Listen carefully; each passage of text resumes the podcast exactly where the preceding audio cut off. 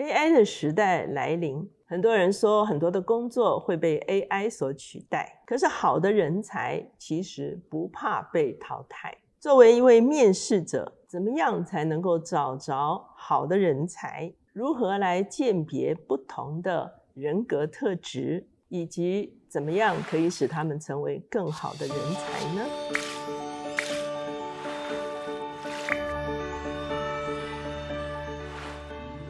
大家好，我是乔美伦老师，每两周一次在乔氏书房和大家见面。今天我们的单元是职场书讯，今天我们所要介绍的这本书就叫做《人才》。这本书有两位作者，一位是泰勒·科文，他是乔治梅森大学的经济学的教授，他被选为全球百大思想家。美国的《经济学人》杂志赞誉他是近几十年来最具影响力的经济学者之一。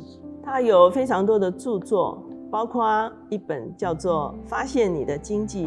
天才大庭志，甚至有一本书叫做《中午吃什么》。那他也为彭博和《纽约时报》写专栏。他所经营的经济学部落格叫做“边际革命”，平均每天浏览的人次超过五万，所以他是一个非常知名的讲师。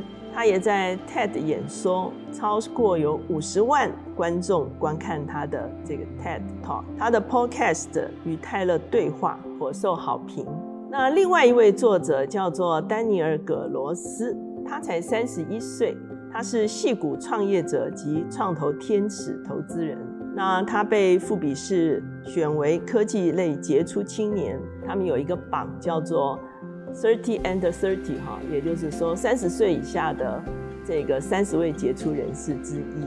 他在十八岁的时候就创立了新创科技公司，后来被 Apple 所收购。到了二零一八年的时候，他创办 Pioneer。猎财公司哈，并且自己担任 CEO，一直到今天。那这两位作者其实他们的背景非常不相同。Coven 是持续的在学校教书，可是呢，Cross 他其实是。认为怪咖是很重要的，他沉迷于写程式，所以呢，这两个人呢，有一天在一场研讨会中相遇，那在偶然的对话之下，他们彼此擦出火花，就决定共同写一本书。他们的主题是针对聪明才智、人格特质、面试技巧，提供一个高层次的讨论，帮助创投界寻找多元的人才。当然，他的书也适用于其他的一般公司。这本书我们在中文叫做人才，它的英文的书名就叫 talent 哈。那 talent 这个字呢，在中文我们通常把它翻译为才干或者是天赋。事实上，很多的学者都发现 talent 这个字，它就是出自圣经，圣经里面的他连德。我们会看在旧约里面，金子跟银子的一个量度都是用多少多少他连德哈来做计算的哈，所以呢，这就是啊为什么圣经其实是认为啊财富哈上帝给予哈我们成为一个资产，那天赋跟才干哈也是上帝所给我们的资产。那他在书中特别提到说，所有的高阶主管最关切的其实是人才招募。他讲到这个马斯克，我们都很熟悉哈。就是这个特斯拉的总裁了哈，他成立这个 SpaceX 啊，这个是一个航太的公司，他是自己亲自面试最早的三千名员工，为什么呢？因为他认为最早的这三千人其实是非常非常重要的哈。那所以呢，我们就会发现，其实所有的大公司他们非常看重的就是人才的征募。可是很多的大公司所奉行的是过度的证书主义，哈，也就是看你是哪一个学校毕业的，哈。而很多的招募程序往往是过于僵化，最后呢，只能够吸引到与组织气味相同的应征者，可是却找不到创新的人才。所以呢，这本书呢，它其实就围绕着如何能够征募到你真正需要的人才，以及。具有创新力的人才来做讨论。首先，他认为发掘人才既是一门艺术，也是一门科学。所以，艺术的意思是说，好像球探、星探一样，有的时候是要用直觉来透过不是一般的定律来找出合用的人才，而科学呢，却是透过数据、透过资料来做判断，这个人是不是一个好的人才。所以他需要用直觉，也需要用数据。第二个呢，他认为。培养鉴别人才的思维模式是非常重要的。也就是说，面试者他不是只是很枯燥的去面试非常多的人，他应该要对发掘人才感觉到兴趣。所以呢，他可以用很多的方式来认识这个人。他对这个面试跟提问哈有一些啊不同的做法。他认为说，很多时候我们用的是所谓结构式的面试。比方说，透过测验呐，透过文凭啊，透过推荐呐，甚至透过啊，就是面试。可是呢，也有一种叫做非结构式面试，哈，也就是说，在面试的时候呢，其实是用不同的视角来认识这个人。比方说，你可以问他一个问题。也就是说，周末的时候、闲暇的时候，你的浏览器会开启哪些分页？也就是说，你会浏览哪些资讯？那这个问题往往好像不是一个通常会被问到的问题。可是，当人们回答这些问题的时候，他的一些性格、他的一些兴趣，甚至他的一些啊资讯的收集的一个倾向，往往就在这样子的一个提问中间呢，就展现出来了。这样的时候呢，其实你可以有多视角来认识这个人，而不仅仅是用一些既定的枯燥的方式来认识这个人。他也认为，对这个人评估后认知能力是非常重要的哈。也就是说，一个人他对他自己的认识的一个看法，比方说，你可以问几个问题，说你最不理性的想法是什么？哇，这个也不是一个一般会有的提问哈。你有哪些观点是近乎不合理、不合理性的哈？那这个人呢，可能他就会在回答问题的时候展现出他对他自己的认识。然后你可以问他说：“你最有可能判断错误的信念是什么？”以及截至目前为止，你觉得自己在面试中间的表现如何？哈，也就是说，测试这个人他有没有能力客观的来认识自己。甚至是来介绍他自己，或者是他有一个更完整的自我察觉，这个就是所谓评估后的认知能力哈。那他也认为，在面试的时候，我们会发现不同的人有不同的人格特质。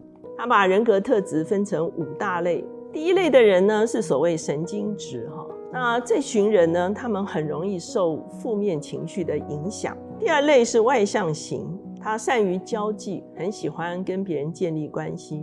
第三类是开放性，那开放性的人呢，喜欢探索新的事物。第四类呢是亲和性，也就是说非常乐于帮助别人，与别人相处。第五类是严谨性，也就是认真尽责、自制力高、有责任感、善于规划与组织。所以呢，他说你在面试的时候，你就会发现这些人呢可能会有不同的人格特质。当然，随着工作种类的不同，在一个组织里面所扮演的角色不同，你可能需要的人才是不一样的。比方说，有些人是有些职务是需要亲和性高，有些职务是需要严谨性高。可是呢，在所有的工作中间，严谨性几乎是至关重要的哈。也就是说，一个人的耐力和韧性是不是足够让他来完成他的工作？所以，即便这个工作是需要亲和性或者是开放性的特质，可是呢，严谨性几乎是。啊，不可或缺的啊，也就是说，这个人到底有没有能力完成他的工作？他也提到，在面试的时候，你需要特别注意啊，人们的几种特质的展现。比方说，坚毅性，他的习惯是今日事今日毕，哈，意思就是说他非常。啊，忠诚的完成他的工作哈，那甚至要克服很多的困难哈，也在所不惜哈。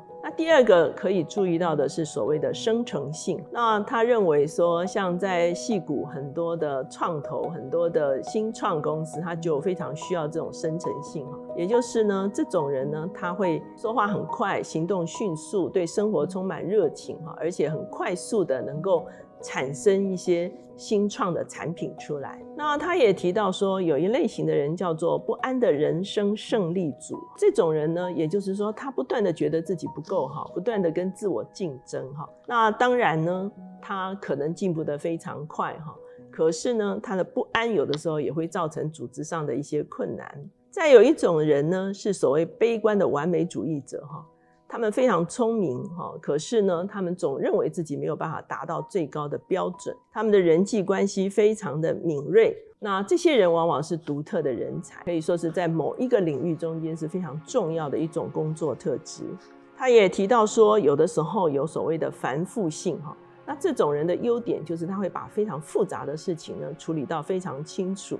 那另外一种特性是模糊性或者是精确性。他认为像模糊性的人呢比较适合做业务，也就是说他的精确度也许不那么高，可是呢他很快的。可以跟别人建立关系哈，或者是完成啊业务的一个啊托付。而精确性的人呢，他更擅长于所谓的分析的工作。那他也谈到了这个智商过高的问题哈。那智商过高在你的工作这个项目中间是必须的吗？所以呢，他在书中就提到了非常多面试者。他可以用多重的方式来测试，以至于可以呈现出这些来接受面试者他们人格的一些特质。那在书中，他也特别谈到，很多身心障碍人其实也是人才哈。你怎么样来评鉴啊？不要低估他们的能力，甚至包括女性或者是少数族裔，其实他们中间也有很多特殊的才能。所以呢，这才是非常重要的一个选材的过程。在书的最后，其实他提出了一个非常特别的观念。他说，很多时候我们在职场，往往是给予善意的帮助。这个在职场如果能够遇见有善意的帮助的上司。啊，或者是前辈当然是非常好。可是他说，给予善意的帮助，还不如给予提升抱负的机会。什么叫做提升抱负的机会？也就是说，让他看见他在职涯中间还有什么新的可能。给予善意，可能给予一时的方便，给予一时的资源哈。可是提升抱负，却是让他具有远大的眼光。所以呢，他说他在这个中间其实有一个量表哈。若给予善意的时候呢，人们他们在工作上的提升是有限的。可是如果你提供他提升抱负的眼光的时候，这个人在职涯上的表现却是飞速的成长。所以呢，这个给我们很多无论是做主管或者是做面试官的人，有一个非常的好的提醒，也就是说。究竟你所给予的只是善意的帮助，还是提升抱负的一个眼光呢？我们说 AI 的时代，很多工作会被取代，很多人才害怕被淘汰。可是事实上，很多的工作机会仍然非常需要人才。可是你是什么样的人才？或者你是面试者，你需要什么样子的人才？你如何在面试中间鉴别出这样的人才？甚至你怎么样能够帮助他们成为更好的人才呢？Talent 其实就是天赋，其实就是上帝所给我们的一笔资产。究竟我们怎么样找着自己的天赋，甚至找着别人的天赋，能够提升他们的眼光，提升他们的能力，不但找着好的人才。而且帮助他们成为更好的人才。今天我们这本《人才》这本书就推荐给大家。